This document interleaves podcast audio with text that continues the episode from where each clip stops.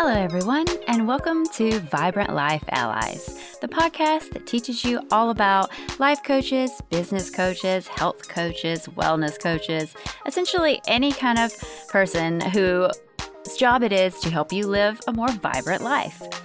As always, I am your host, Lisa the Life Coach, coach to help professional women achieve their goals and, you know, stop struggling with that analysis paralysis or perfectionist paralysis. Get out there, take that messy action, achieve those goals, and just start really loving life. And I am just so excited um, to bring you this episode today. I just don't even know where to start with this guest. I had the pleasure of speaking with Felisa Asbury, and she and I have spoken several times, and we will be speaking again in the future because I'm, you know, she's interviewing me to be on her I Am Who I Am seminar. So I'm excited about that. But, you know, there's just so much to say about Felisa. She's amazing. She's retired from a long career in law enforcement. She is been married for a long time, has two grown daughters, and she is working on her PhD in psychology. So she's just very, you know, inspirational individual with so much to learn from her. And, you know, she came and we we talked about, you know, her program Authentic All the Time, which is kind of focusing on women who are in that midlife area. They've been a wife, they've been a mother, maybe even, you know, have some kind of career, but they haven't found themselves right? Who am I? What do I want? And just giving themselves that permission to be themselves and to be authentic and ask themselves, what do you want? You know, and what is it that you want in life and who are you? And not, you know, following someone else's rule book or playbook or list of shoulds and should nots, you know, just being intentional with who you are and living that fulfilled fulfilled, happy, purpose driven life. And so I think that she just has a great message. You know, she talks about being in law enforcement and how she had to find, you know, her own identity and not just step into that I'm the police role. And so that was very fascinating how, you know, she dealt with that and learned and grew from it and, you know, was able to be her authentic self and show up as herself and bring Felisa, you know, to the uniform. And so it was a very interesting conversation. And, you know, she also has a program for first responders to help them learn how to deal with the trauma that they face and you know work on those soft skills when encountering the public and processing that kind of stuff. And i think that's an amazing resource. And then she also has a program helping people in that 16 to 24 year range learn how to be authentic early on and how to have emotional resilience and manage your emotions in a healthy way which is super important for all of us to learn. You know, that's what this podcast is about, but it's a gift to be able to learn it that early on. And so she also talks about race and her experience as an African American and a police officer. So she has just fabulous insight there as well. You're just going to get so much value out of listening to that. And if it resonates with you, if you click with Felisa's message and you want to find yourself and live that authentic life, you know, and build those deeper relationships because you're able to show up as yourself and truly give of who you are, then Felisa is the coach for you. So check it out. I know you're going to get tons of value from it, and I'm just grateful to be able to share it with you today. All right, go out and Welcome, live vibrantly. Everybody. And today I have with me the lovely Felisa. Felisa, tell us a little bit about yourself. My name is Felisa Asbury. I am midlife 51, and I have just recently retired from a career in law enforcement. I did almost 27 years. That's amazing. Thank you yeah, for your yeah. service. Thank you. It was my pleasure most of the time. I have two daughters, ages 27 and, and almost 20. She'll be 20 um, in September. And I am married, have been married for 24 years. And I just recently started, well, not recently, but I turned it into a business, my ministry, which I call Authentic All the Time. and it's a business, it's a coaching and training company. And that's what I've been working on. That's my baby right now. Awesome. Authentic all the time. So, what is it that you do with this ministry? So, what I do is I coach women who are high achieving or they have done a lot of things in their lives. Um, they're at midlife or they're at a point in their lives where they've done the raising of kids or finished their schooling or at the tail end of their jobs or whatever, and they want to figure out what to do for themselves. Kind of like after the game is done. After you've played the game, now what? So I coach women to figure out how to be the best versions of themselves. Okay. And to I be see. authentic in that, be their true selves. Right. So they kind of come to you after, you know, they've been doing the wife, the mother, you know, all that for all these years. Mm-hmm. And now it's like, now what, what? about me? What's exactly. next for me? Exactly. And I think, you know, it's important for them at that point to find, like you said, their best version because mm-hmm. many people might think that things are behind them now that they've raised their children and set them out into the world, but it, it's not. There's still so much more for you. Mm-hmm. Mm-hmm. And so we easily step into the role of wife or mother or student, employee. But what about the individual that you are? What about you as a person? Your wants, your desires, your needs. Oftentimes, that kind of stuff gets left on the back burner because you're doing all the other stuff playing wife, mother, employee, auntie, whatever else you role you play. So now it's our turn. Let's figure out how we want to spend the rest of our lives. Right. Yeah. And it can be difficult at that point to define who you are outside of those other roles. Mm-hmm. So I can see how there would be a lot of coaching involved there to mm-hmm. identify who it is you are and what you want, you know, and what that driving purpose is for you. Yeah. So when I started my my business, and this is really what catapulted me into the coaching piece because I used to do just the training. I would ask the question, "What do you want?" It's a seemingly a simple question. What do you want?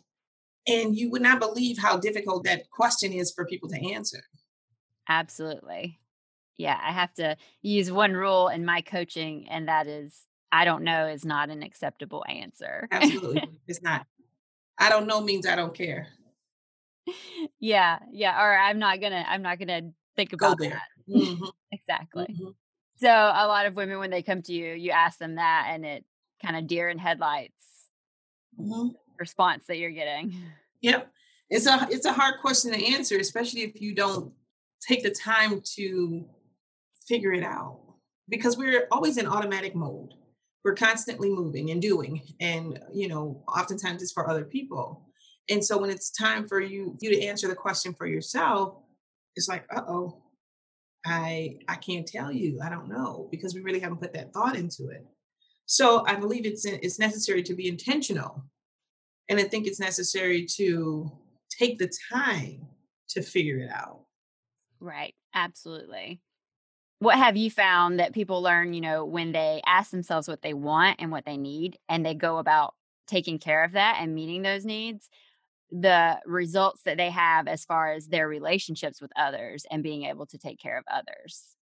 I believe that it becomes more genuine because once you figure out what it is that you really want and you make that connection with other people, it allows you to deeply connect opposed to trying to figure out the answers to what they might want or what are they going to think or what if they and you fill in the blank. So once you are sure on what it is that you want and you clear out all of the baggage from your past and you can truly feel connect it just makes it more genuine.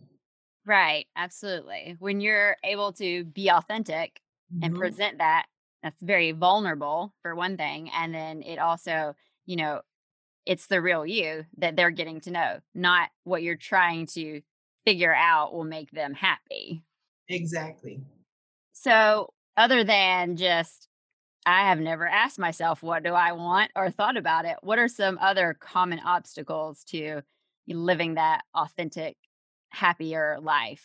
I find that, especially with ladies, women, especially when we get to midlife, we try to live the life that somebody told us that we should live. Um, as we were growing up, somebody told you you should do this or you should do that. And so we end up living those lives, our lives for other people, if that makes sense. And so when you get to a point where you say, well, what do I want? You have to start to peel away at the layers that you've accumulated while you've gone through this life, peel it back and try to figure out okay, is this really me or is this something that somebody put on to me?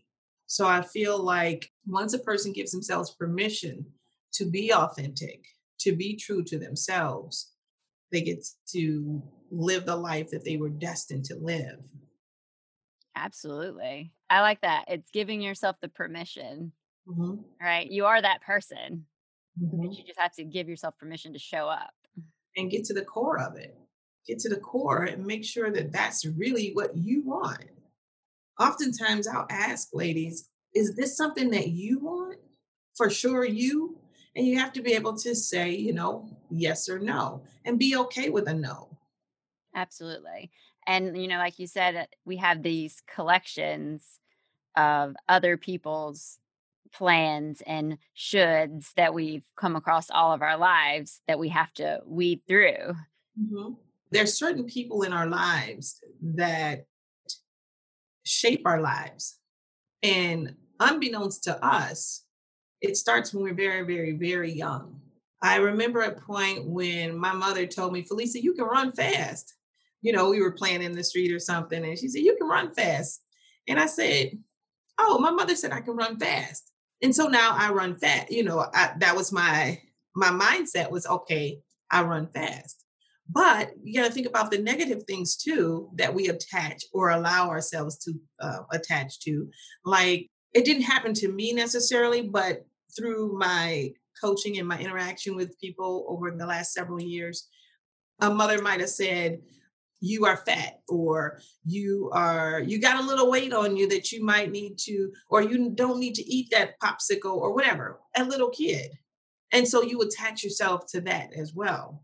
And so you grow up you go through your life and now you have these negative thoughts about yourself because of what somebody said to you absolutely. four or five years old. So we take the good and the bad but oftentimes we attach more so to the negative aspects. And we carry that through our lives. So when that mom said those things about the little girl, that had nothing to do with the little girl. That was mom's issue. But the little girl carried it throughout her life. Does that right. make sense?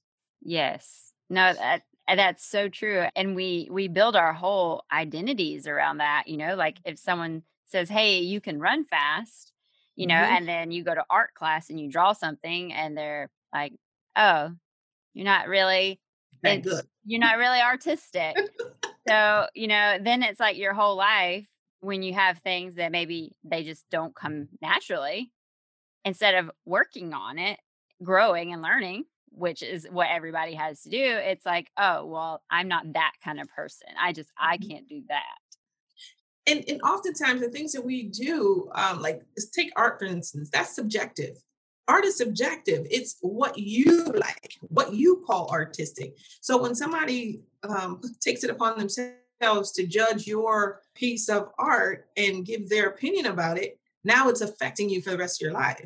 When is whereas you could have been that artist that blossomed because of the abstract way you did your art, and now you allowed somebody else to take that from you that could have very well been your gift and you've allowed it to be taken from you. And so that's what I mean when I say we get to peel back those layers and dispose of those things that we have accumulated over the years to find out our true blessings, our true selves. Right. Yes. Dig through all the self limiting beliefs that we've mm-hmm. collected, mm-hmm. you know, in our mm-hmm. own minds or from outside sources. And if you want to do art, do art.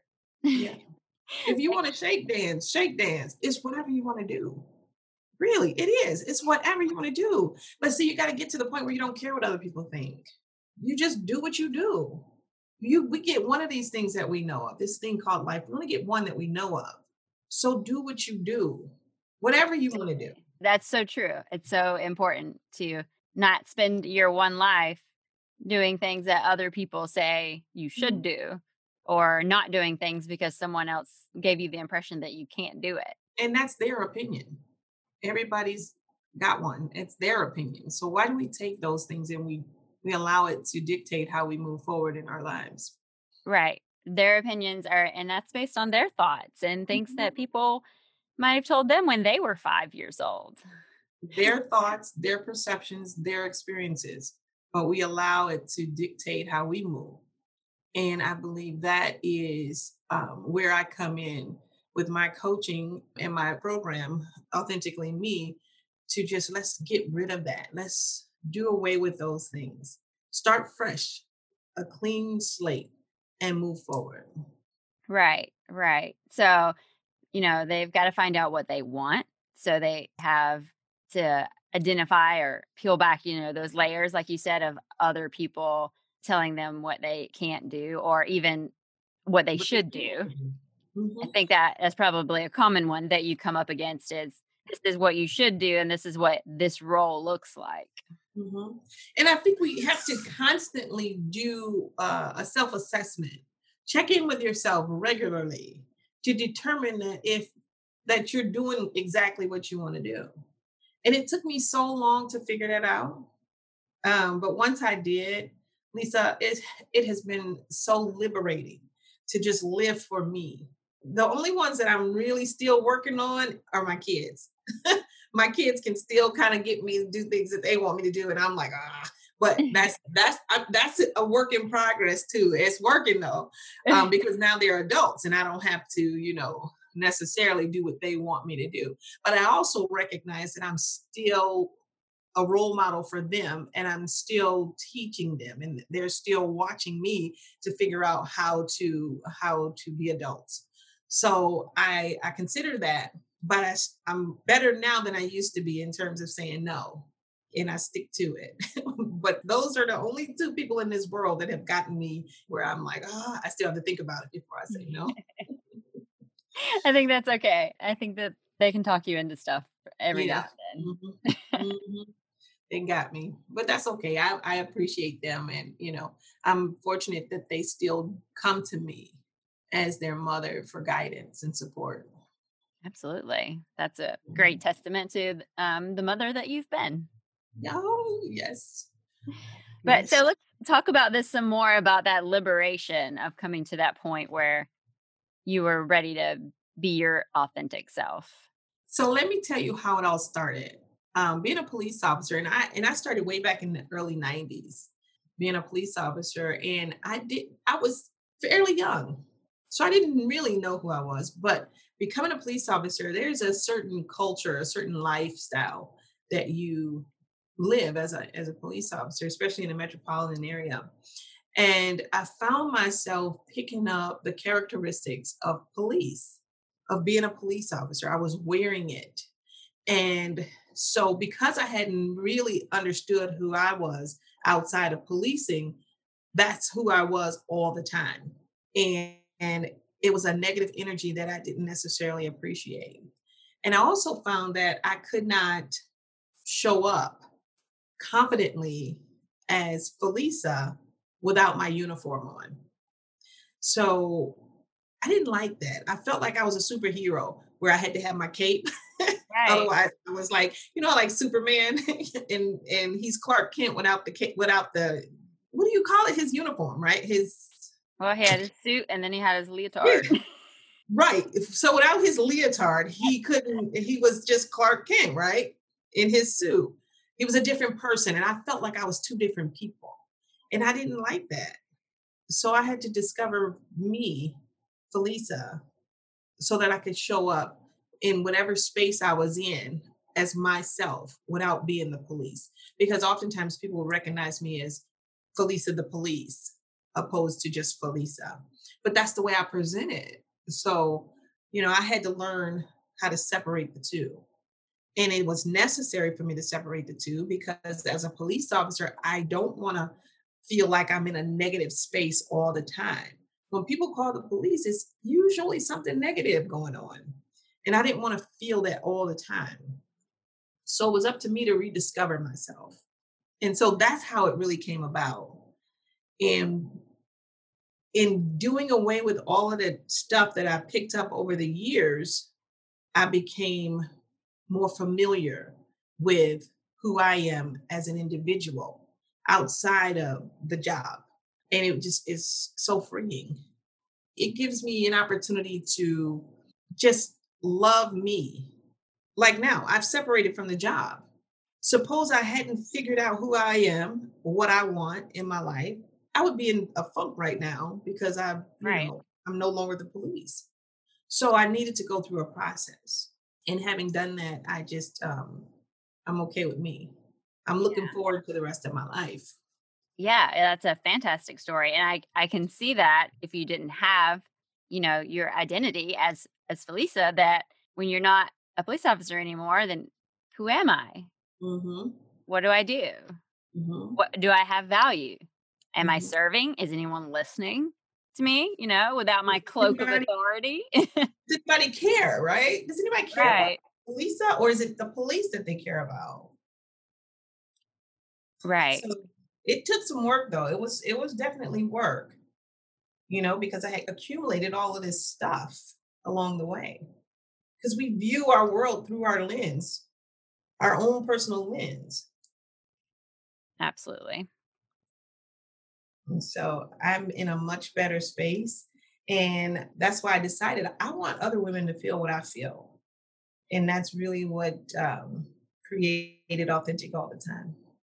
That's great. No, that's a wonderful story. I think it's a very clear way to see it with, you know, mm-hmm. you having been law enforcement because people can really see how you would have to step into a certain role and maybe even certain qualities, you know, I'm mm-hmm. tough or I'm, you know, that kind of reserved and strength uh, mm-hmm. authoritative you know side and you know having to reconcile that with you as a compassionate caring person as well with that's maybe not tough all the time mm-hmm. and i'm not forbid, heaven forbid on the outside i'm looking like one thing but on the inside i am broken you know i was broken on the inside and so i had to figure all of that out nobody would know nobody would know that i was going through that because on the outside, everything looked perfect.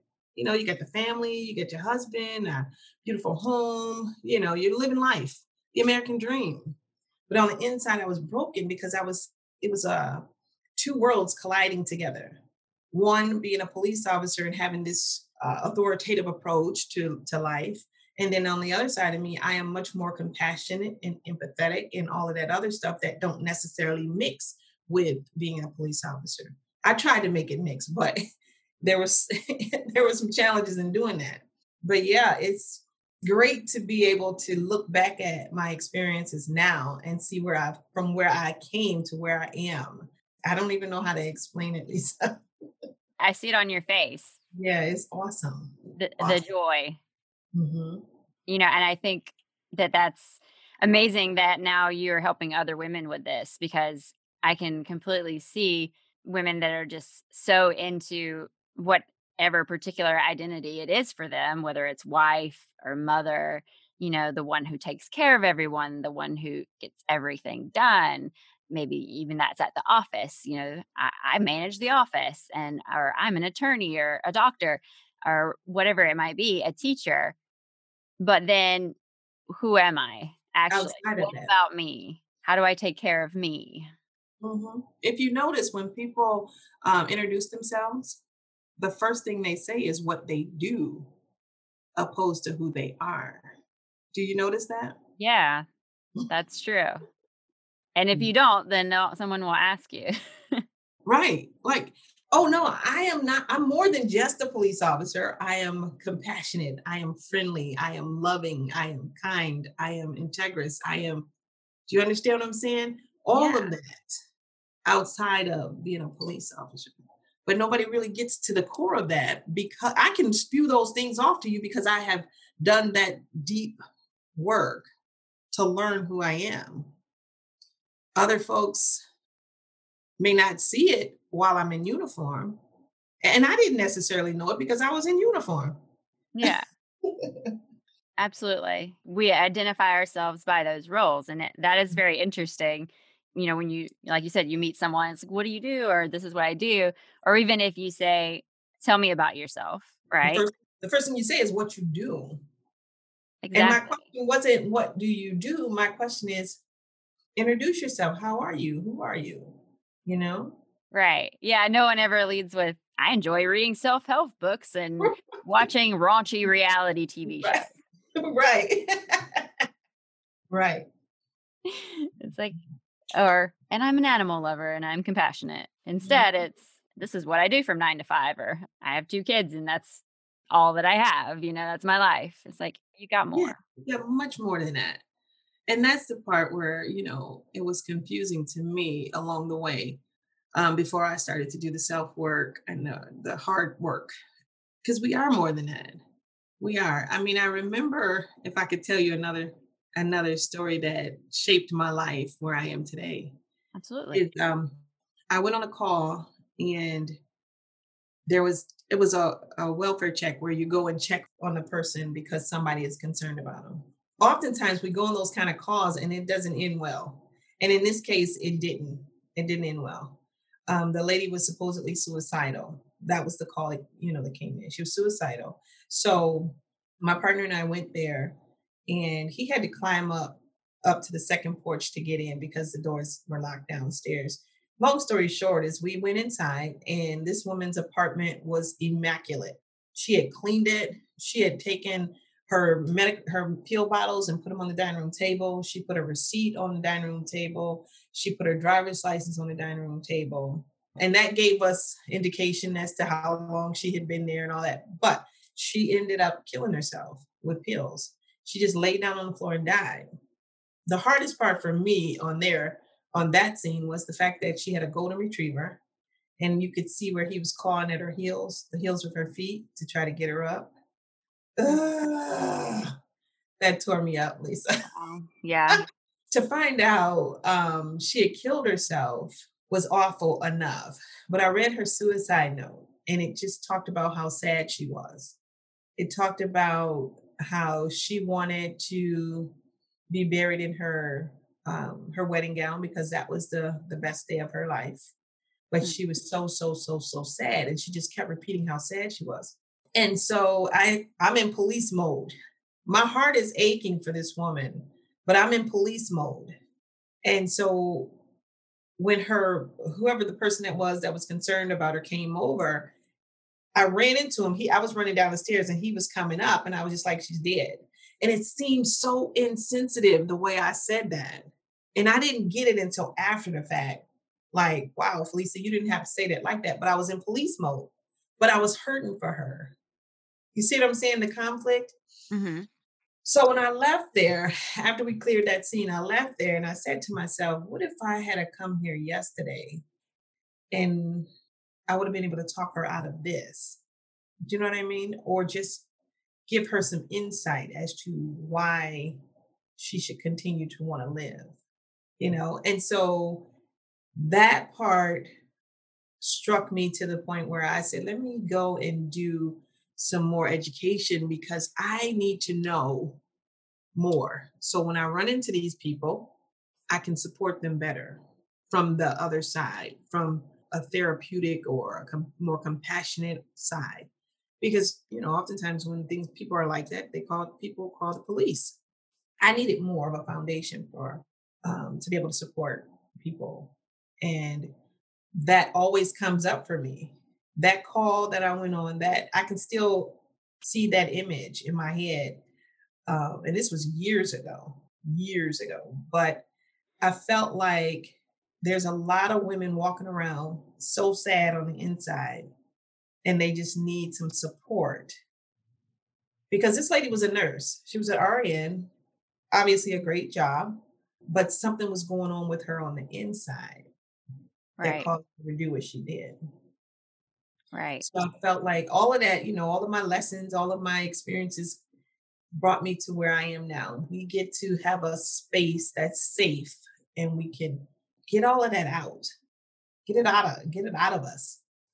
you know let's let's support each other and, and move on with our lives because I, I mean of course i don't know but that might have been a time and space for her she might have just needed some support right yeah absolutely and obviously even up until that very last moment you know like you said everything was clean and in order she was taking care of everyone else she was taking care of us. So when we found her, everything would be right there. She thought it all the way through. Right. So a big heart, thoughtful, compassionate mm-hmm. person, mm-hmm. but just at mm-hmm. that low point in in her life. Mm-hmm. And decided to end it all. And she was I mean, she is pretty successful the way it looked in her, you know, as we looked around, it I don't know. So I just felt like, you know, that's a great space for me to build something to support other women. Right. And so you said that you wanted to have more education. What action steps did you take after that? I actually went and got my doctorate. Well, I'm actually finishing up my uh, dissertation now, but I'll have my doctorate in psychology. Not that I want to be a psychologist, but I just wanted the I wanted to have the information. I wanted to have the knowledge to support other people. Absolutely. That's that's great that, you know, you're able to take something away from that incident to grow and use that to help other women in that situation. Mm-hmm. But I think, you know, I, I work with kids, I work with first responders, and I work with women because I, me being a woman, I know what it's like to get to the other side of those issues. But um, just having that knowledge base has been awesome for me as a police officer. And that's really why I did it. I wanted to be a better police officer they should make all police officers go to school to be for psychology because that's what we deal with human behavior right right absolutely yes i'm a huge fan of more education it would be fantastic if mm-hmm. if our, our law enforcement could you know have access to higher and higher levels of, of education and training yeah yeah but they get to dispel all of that stuff from their past also and that's one of the programs I have too. It's called Responding First. And the foundation too is authentic all the time, meaning that we get to do deep dive, deep cleanse, get rid of the things that are no, no longer serving us. Um, those biases, bring them to the surface. Let's talk about it. Those um, stereotypical thoughts, those poor experiences that you might have had in high school, maybe somebody was bullying you. Let's bring that stuff to the surface because as a police officer, things will trigger you. And depending on where you are emotionally, will determine the outcome of that situation. And so um, I feel like it can't hurt for a police officer to go through a program that helps them to dig deep inside of themselves and cleanse themselves internally to um, be better police officers. Absolutely. Yeah, you can't have change without awareness. So, mm-hmm. you know, if you're repressing things and pushing things down, and then you're not aware how they are actually affecting you. And it comes out some way, shape, or form that that it comes out. My belief is that, you know, when you least expect it, that person that that bullied you in fifth grade or sixth grade or whatever is coming out because somebody's going to remind you of that incident or incidents and so now you're in this position of authority you know now what yeah well i mean if, if you have 20 years of repressed built up emotions or anger yeah and then something triggers that and you you're wishing that you could have done something about that or should have done something about that before, you know, now you have an overstimulated response. Yeah. And you go from sugar to shit. Excuse the expression. right now, especially nowadays. Yeah. You mean well, but this stuff comes up, and now you're in a situation that is not looking good. Right. Yeah, that's definitely a good way to put it. you're human. You're human. So it's not like you do it intentionally. I mean, for the most part, unless you do. I mean, sometimes people do. But if it comes up just because it, something was triggered, then that's unfortunate. You know? Right. Absolutely. Yeah. And that's very important work then to to work with people and help them to uncover those issues before it builds up and just comes out. Mm-hmm. You know, when you least expect it and don't want it for sure to affect how you're acting. Mm-hmm. I'm willing to I'm willing to put some money on the fact that everybody who not everybody, but lots of people who are in prison or in situations that are unhealthy or they don't want to be in, it started with a, an emotion, a negative emotion that came up, that came up to the point where they didn't know how to manage it. Exactly. Yes. I work with my clients a lot on learning to allow and process the emotion instead of repressing it. Like we talked about, that's just going to build up, you know, a situation that's going to come out at some time when it's the least helpful thing that could possibly happen generally. Escalate into something that, you know, you don't want or you might regret later. We see that very sharply with the law enforcement, but it mm-hmm. also can happen for any of us or, you know, as a mother, there may be something that happened in your childhood that can come up in a negative way with how you're being showing up as a mom if it's not managed and affect the child. Think about that. Think about what we just said. Okay, somebody said something to you or did something to you when you were little, mom, i.e., mom, and now you carry that with you for the rest of your life because mom didn't get rid of that stuff and her emotions took over her. You see how the pattern continues? becomes generational. Exactly. Yeah. And that not talking about it, avoiding it, repressing it, and it keeps it going. Being willing to jump in it and get uncomfortable. That's how you work through it. And that's a big thing for me. I never want to do anything that's going to hurt my kids intentionally. So I had to find out what is it that affects me to the point where it brings up negative emotion or negative energy because they then they're affected you know, and then their kids become affected and so forth and so on. So I did the work purposely, personally, and now it'll be professionally, purposely, personally for me. And then it'll be to support other people. Absolutely. Yeah. And, and that goes back to what we were talking about earlier checking in with yourself and finding out what you want and living in alignment with that is mm-hmm. mm-hmm. unselfish because then you you learn these things and you deal with these things that are hurting you and holding you back and mm-hmm. that helps your relationships and how you treat other people that makes that better so you're you're even more able to serve and take care of others absolutely just gotta fill your cup first as they say absolutely but that you know that fill your cup first i get it i get it because i'm in this work but that that's a broad statement for a lot of people because they can say, Yeah, I want to fill my cup, but they don't know how to do it because we are not taught that. Most of the time, we're not taught how to take care of ourselves first.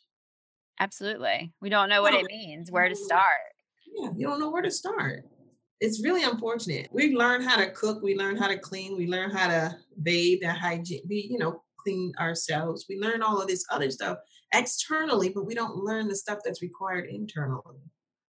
Right. Yeah. And about pouring, you know, being able to pour into someone else's cup, you know, that's something that I, I've made like this analogy to like making a mixed drink mm-hmm. before because, you know, even when people are like, okay, yeah, let's start doing that, they usually start with, you know, just the physical self care. Mm-hmm.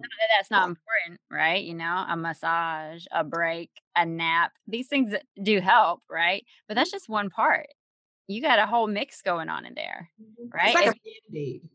Yeah. When you do the self-care externally, it's like you're putting a band-aid on on a wound or in a scratch or whatever. If you lay down and get that massage or take that nap, if you wake up with the same mind that you laid down with, you're going to have the same problems, the same stress. Yep. So, I mean, you got to do the physical, the mental, the emotional, all spiritual. spiritual, all the all the parts of you. That's what makes up the whole person. All four of those domains. Right. And then when you are taking care of all that, that's when you're pouring the best the best drink for everyone around you. Absolutely. And that's really what it's all about. That's really what it's all about. And I could even bring up the issue now with race and how the it's not a new term, but it's a new term for me, how to be anti-racist. I'm learning all of that stuff now because it's, you know, it's it's in mainstream right now. Think about if we can go here. I'm asking permission if I can go here with you. You're African American woman. I don't believe that I am in a position to give you permission to speak about race. So you go ahead. No, no, I'm saying I don't know if you want that to be on your podcast right now, but we, I oh, mean, we the podcast is about helping others. So, okay. So this is all aligned to what we've been talking about. If you grew up in a household that spoke against people of a different race or different ethnicity or different sexual orientation or just different, then yet that's embedded in you. It's embedded. And so you could possibly be carrying that baggage or you are carrying it. It's not even a possibility. It's is a fact that you're carrying that baggage and you get to do away with that unless that's what you want. And if that's what you want, that's fine because it's a choice. But be ready to deal with the consequences of those choices. Right. So, what I'm saying is if your grandfather, your dad, or mom, or whomever instilled those things into you, that toxicity into you, now is your opportunity to get away, do away with it because it's been brought to your attention. So now, do you want it or do you not? And if you want it again, that's fine. Be who you are. If you appreciate that, then that's fine. But be ready to deal with the consequences of it, whatever it may be. You understand what I'm saying? Right. Yeah. If you want to rid yourself of it, be aware of it. Ask yourself the question what do I want? Do I want to be hateful? Do I want to discriminate? Do I want to be racist? Any of that. And if your answer is no, okay, let's change it. Right. And when you really ask yourself that, you're going to come to that place because why be filled with hate? You know, that's just going to make you miserable. Mm-hmm. it's not a good feeling, and nobody can feel it but you. Why you want to feel like that on the inside? Right. Nobody can feel that but you. But again, like I say, if it feels good to you to be hateful, okay. yeah, that's that's some deep rooted, deep rooted pain there. You know, when you have that, and that's something that you choose in your life. It, you know, there's obviously some some deep seated insecurities and pain that you're trying to push off onto someone else. Yeah, exactly. That's very sad, but I think if if I can go there now, one of the good things about talking about it which some people may actually be missing, even though we're talking about it, is like we talked about with law enforcement or even with mothers, is awareness mm-hmm. and not repression. Mm-hmm. You know, don't be, I think, maybe so quick to jump up and be like, I'm not racist. Watch me do this, watch me do that. Like maybe take a minute and see if you do have any kind of things that come out because it seems disingenuous to me because I've never met a person that didn't have some prejudice thought in their head at some point. Mm-hmm. Mm-hmm. And it's like we do hate it so much that we want to quash it, but you know, be like, oh wait, I need to check that. you know, I need to fix that. If you get to check you, and that's that thing, you come and do those regular check-ins with yourself because we change. Our experiences shape us. You just have to you have to regularly check in with yourself. Right yeah. I mean i could see that if you were like say a law enforcement officer and maybe in your area statistically you encountered more african americans than you know another race and you're like well i'm not racist. That doesn't affect me. You know maybe don't don't jump in and stamp it. Think about it what do you think when you see a black person on the street corner maybe it does come up for you, right? But you have to admit it to work on it. Well, it came up for me. And not because it's necessarily a black person, it's just that it's a person who happens to be black, who happens to be on the corner, who happens to be associated with those things that we often think drugs or whatever. You understand? So it's not necessarily black, white at that point, especially for police. Right, right. It's an incident that you dealt with thousands of times and now you encounter it again. So automatically your brain goes back to those other incidents. And so now it looks like it's racist or exactly. you're being discriminatory or you're, uh, you know, but it's the experiences that we've had. I hope that makes sense. I hope it came out right. yeah, you're like if it's if it's all these points of this past experience mm-hmm. and that and that's what I'm saying like that primes you to act you know if that past experience went bad you're ready for that and that you're primed up for that and, and it so happens that okay this person the officer might be white or of another ethnic group or it could be me same thing applies but i'm not being racist against the you. not me but you know what i'm saying mm-hmm. a person is not necessarily being racist it's just those experiences come back and you deal with it accordingly right yeah so you just quick to jump to racist, you know. And something I'm not dismissing it. Some people, I mean, sometimes it is. But you got to think about the totality of the situation. Right. Yeah. Both ways. Like, you know, you can have that eternal awareness of, okay, just mm. because this lines up doesn't mean it's about to go from sugar to shit like it did last time. Right. But also from the outside point of view, looking in, like, well, wait, this is that same scenario that that was racism.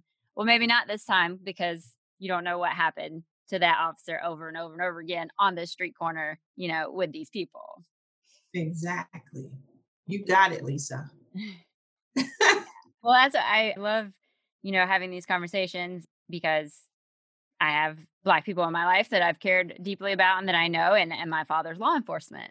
Mm-hmm. And so I know how there's truth in all the sides and there's also, you know, things that aren't seen mm-hmm. from all the sides. And if we can approach it with awareness, compassion, and uh, you know, like let's come to the table and have these talks, mm-hmm. you know, then it we can have change. We can things can get better. Mm-hmm. Remembering that we're all human beings first, despite what we do, what we do, we're all human beings first, and we come with human emotion and, and human everything, you know. So I wish that these conversations were happening more and more and more, and people were open to receiving the information opposed to blocking it or not processing it. And that's right. what made it right. difficult for me. And I don't know if we spoke about this or not, but it made it difficult for me as an African American woman and a police officer how those emotions just took over me at some point because I know it from both sides. And I also work with a lot of Caucasian police officers. And although I don't know, I don't hang out or, you know, kick it at their houses, they don't present to me as being what they're accused of being. So it was a little bit of a challenge for me to process all of it when George Floyd's the incident when he was murdered that first started and then the riots and all that it was it was it was difficult for me i had to really process you know all angles of it right i imagine that that was a lot a lot to process and mm-hmm.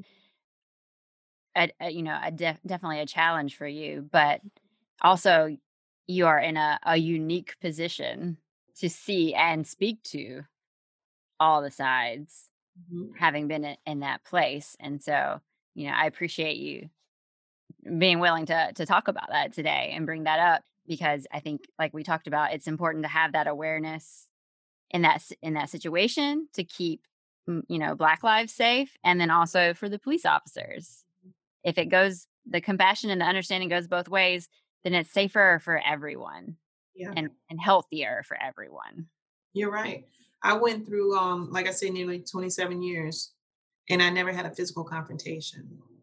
You might find that hard to believe, but I've never had to fight anybody. I mean, of course, I had to put hands on to make an arrest, but to out, all out fight, no. To have to point my gun at somebody in, in a threatening way, no. So um, it can be done. And I think the key for me was that I'm aware. I'm aware of me, what comes up for me. I'm aware of the population that I'm dealing with. I'm aware of when I can engage and when not to engage. So it's, all about awareness, for one. And you treat each incident as its own. But again, like you say, it comes from awareness. I just learned over the years how to be the police. And I didn't know how to be the police until I learned how to be the police. But it took a lot of work, internal work for me to learn how to do it. And right. what I was getting from it, because I had to, like we say, check in with yourself. I had to ask myself, why am I doing this? Do I want to be um, out here in the middle of the night by myself, being the police? why am I doing this? so, yeah, it, it, was a constant check in and also understanding the population that I'm working with. And if I'm here to support you, help you, serve you, then that's what I'm trying to do. I'm not trying to hurt you. Right. Yeah, absolutely. And I, I can see how keeping that awareness would be a challenge and something that we all need training on being aware of things because especially for the law enforcement and like you said having those same experiences you know all those points lining up over and over again mm-hmm. your brain loves a pattern a negative pattern exactly our, our brains are evolved to focus on the bad to keep us safe and to process all this information by stereotyping right mm-hmm. by putting things in these nice little packages yep so that's auto, almost automatic and instinctual and you have to work to counter that you know exactly. you have to be like okay these are people not the situation that happened the other you know however many times mm-hmm. you got to keep that awareness each time you come to a call and you got to remember too that just like you have baggage or just like i have baggage and things that you know happen to me in my life so does the person that you're dealing with. Oh absolutely. Yes. So all of that factors into my ability to be able to not have to put my hands on somebody. Understanding that you know if i'm respectful the chances of them responding respectfully are greater. If i come out of a bag uh, you know being disrespectful then that's probably what i'm going to get back i learned all of that as you know as i went through my career and um, I try to teach students, cadets, or people interested in being the police the same thing, but they have to figure it out for themselves. All I can do is provide the information, and they'll either take it or not. Right. Absolutely. Yeah, they mm-hmm. have to be willing to do the work. And that's the the same way, you know, people when they come to coaching, you have to be willing to put in the work because the way that you've always done things, the way you've always thought is the easy way mm-hmm. but it's also not gotten you where you want to be. exactly. And also being mindful of the way you do one thing is the way you do everything. Yes. So if you want to change that, that too is possible if you're ready to do the work. Absolutely. That we, we've talked about, you know, the happiness, the better relationships, you know, being being better even at your job and being able to show up as yourself and be fulfilled, passionate, purposeful, intentional. All that comes from just putting in that work. Yeah, it's a great space to be in. I, I, I'm, I can attest to that, and um, I am open. If I can use this as a platform, I am open to receiving new clients. If anybody is interested in doing the work and trying to get to be their authentic selves all the time, no matter where they are. Yeah. No matter what room they walk into, you get to be your authentic self. I'm gonna tell you something. I would have never shown up on camera like this. I never would have did that. But I'm okay with me now in my life. The point where I am in my life, I'm okay with that. I don't have any makeup on. I got a tank top on. I'm okay with that now. Before I wouldn't have been. I'd have been trying to rush and get all my hair done and get my makeup done. Why? I mean, there's a time and a place for that. right, right. You know, sometimes it's fun getting dolled up, but I mean, they can't see you. I can see you. You look fresh and young and healthy, and like you said, you about to go for a walk. You look, you about to go run the heck out of something. I am. I'm getting ready to go run and or walk. I'm gonna do walking today. I just it's too knees. hot. It's too hot. Don't run. It's hot. Whew, yes, it's hot. So yeah, I am open to supporting wherever I can. And you did you take a look at my um my website yet? I was looking for it, and for some reason, I was not the Google master that I normally am that day. I found I'm like, I know her LinkedIn, I know this and that. Where's the authentically me page? Okay, so it's under Peacock Training Consulting.com. Oh, okay. And we will put your links in the show notes for everyone so okay. you guys can check that out and and check out her website. Yeah, I'm just here trying to make a difference in the lives of those that want to make a difference in their lives. Right. Yeah. So let's um, wrap up today with that. Speak out mm-hmm. to the people that you serve and tell them what you have for them or get a little message out to them. Okay. So if you want to check it out, check out what I'm offering. I'm on LinkedIn. I have the website, peacocktrainingconsulting.com, and all of my programs are listed on there. I have the Authentically Me um, Slip Slide Launch, which is for young people 16 to 24 years old. And then I have Responding First, which is for first responders. And the foundation of my coaching is authenticity. You get to be your authentic self despite all else. You get to learn how to be your authentic self and appreciate who you are, who God created you to be. And I have a program, um, the Authentically Me is going to launch in September. And so I am taking uh, enrollment now for that course, or it's really a program. And they can get that information on the website. Awesome. So you have the Authentically Me, and who's that kind of tailored to? That's tailored for anybody female. I haven't um, launched a program um, for men, um, but that's tailored really for women, middle aged women. And like I say, the other one, Slip Slide Launch, is for young people 16 to 24 who had a little bit of difficulty getting on the right path. And they too get to discover who they are and what they want out of their lives.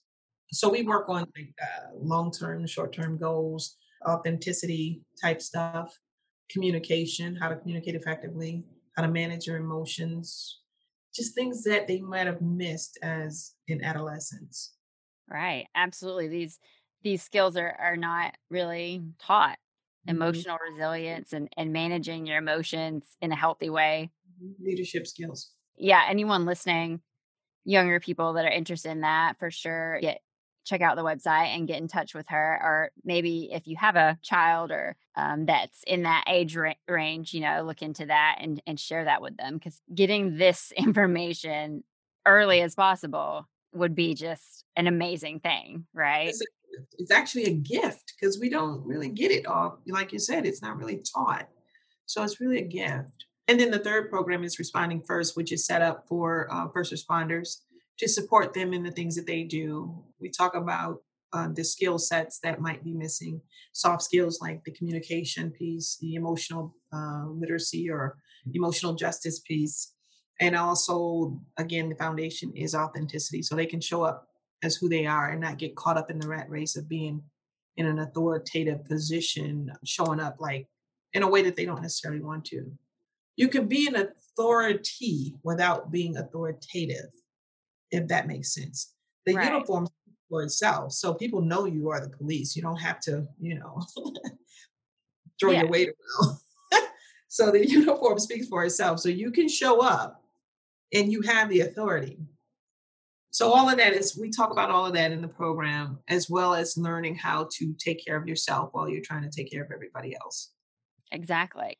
I imagine that it's, you know, a difficult balance to work on being that strong authority, compassionate person, but not opening yourself up to really, really taking in on all the negative and getting depressed and you know you have to take care of that emotional health for you as well because there's a lot of trauma involved in the work mm-hmm. and, I, and another piece that um, i incorporated with the um, responding first is the vicarious traumatization which is the indirect trauma that we absorb as police officers i call it an invisible vapor that we absorb the energy we absorb from the negativity and again if you don't become aware of that it comes out in various ways and oftentimes it's, it's negative it can be um, drinking using substances or fighting your significant other or just being argumentative or any of those things. And um, just the images and ability to sleep. Those are some of the symptoms of, of vicarious traumatization. So that is included in the responding first. How to manage that. It's similar to PTSD, mm-hmm. um, but not not to the degree of PTSD.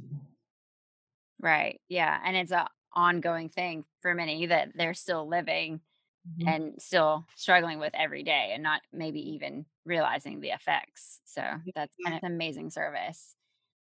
I've kept you quite a while today, but I appreciate you, you know, coming and, and sharing all this with everyone and, and putting your voice and your value out to the world. I really appreciate that. I appreciate you having me. Thank you so much for having faith in me being able to use my voice. Absolutely. No, I I was excited from the very beginning to meet you, uh, you know, being in the in law enforcement and a woman and everything and I was I was super excited. So, I'm so glad that you were a part of this. Thank you again. Anything else to say? Just that um, my classes will fill up fast. My program will fill up fast. Um, so if you're thinking about it or you just want to talk about it, give me a call and we can chat and you can decide if I'm a good fit for you or if our program is a good fit for you. Right. Absolutely. Don't miss out. Um, if you want to learn, you know, who you are, what you want, and, and how to go after it, you know, reach out. Go to the show notes. One more thing. Um, I do have a closed Facebook group. It's called okay. Authentic Time. All right. We'll have a link for that too. And if you want to just uh, jump on and see what we're talking about, you can do that as well. All right. Awesome. So many great resources to learn from and get to know a little bit about being authentic. And then, you know, jump in and do the real the work with Felisa. Lisa, who, what else do we have for sure but ourselves that we're going to carry to the rest uh, for the rest of our lives? That's all we have, right? Wherever you go, there you are. right. right. but thank you, ma'am. I appreciate you. Thank you.